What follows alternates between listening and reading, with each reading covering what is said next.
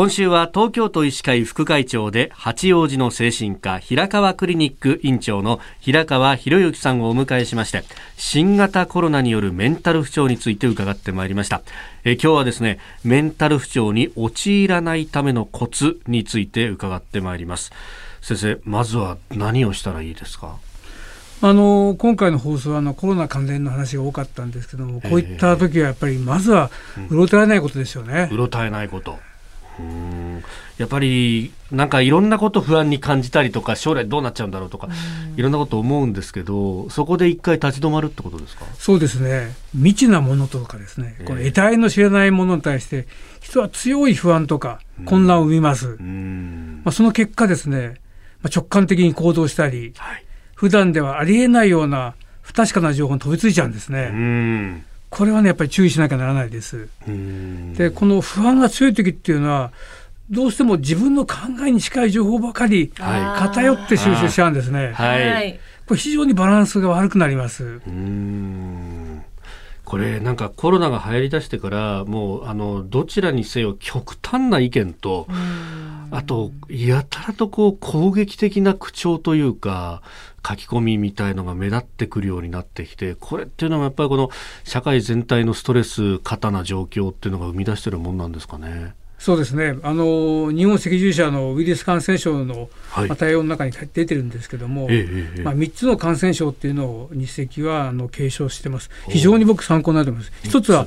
ウイルス感染そのものが引き起こす身体症状とか病気の症状ですよね。2つ目は心理的な感染症。この不安とか恐怖っていうのは、はい、3密でなくてもマスクをしていてもこれ簡単にこの不安は感染してしまうので、これ怖いです。3つ目は社会的感染ですよね。嫌悪とか差別とか偏見と。あまあ、恐怖心はどうしても自己守るために感染者だけを遠ざけたりとかですね、嫌悪とか差別、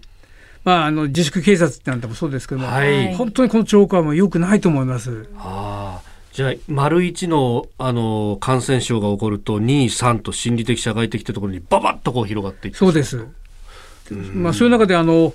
まあ、ある専門家の方あの川崎市の健康安全研究所の岡部先生が言われてるんですけども、はいはい、まあ、対価ですけども、えー、僕はあのお話伺って感染症の専門的な話ももちろん感動したんですけども、はい、あの先生が言われたですねこんなこと言われたんですね、うん、ウイルスが嫌うものって何か知ってますかと、はい、ウイルスのやつが嫌うのは、人の優しさとか思いやりだって言われるんですね。でウイルスが大好きなものは、うん、偏見とか差別とか、うん誹謗中傷とか分立対立なんですよ。これはもうウイルスが大好きな餌らしいんですね。なるほどでそう考えてみると、はい、まあ確かに政治的に分断してしまうと、まあ、ある対抗で信じられないほど感染が蔓延し、多数の死者を出していますよね。まあ、本当これから第三波がさらに猛威を振るうという中、はい、これから陽性者や濃厚接触者とか感染が治った方が身近にどんどん増えていくと思うんですけども、そんな中で今お話したようないわゆるまあ何て言いますかえー、イソップの中で言えば北風政策じゃなくて、はい、太陽政策を僕らがどうきちんと取れるかっていうことがすごく大事だと思いますし、それがやっぱりウイルスに勝つあの方策じゃないかと僕は思っています。なんとか社会全体の余裕みたいなものが今こそ必要そうですね本当に分断とか対立とかっていうのは、まあ、いろいろ今まであったかもしれないけども少なくともこの非常事態ではやっぱりみんなでまあ、スクラムを組まなければならないかなと思っています。そうやって人類は多分こういったものから生き延びてきたんじゃないかなというふうに感じるわけです。ああ、なるほど。まあ、かつてさまざまな感染症があった、その度にやっぱりこういうことが起こって、それに乗り越えてきたってことですか？ワクチンももちろん大切ですけれども、ええ、そもそもその心根って言いますか、はい、そこは大事にしたいと、まあ、精神科医として特にですね思います。え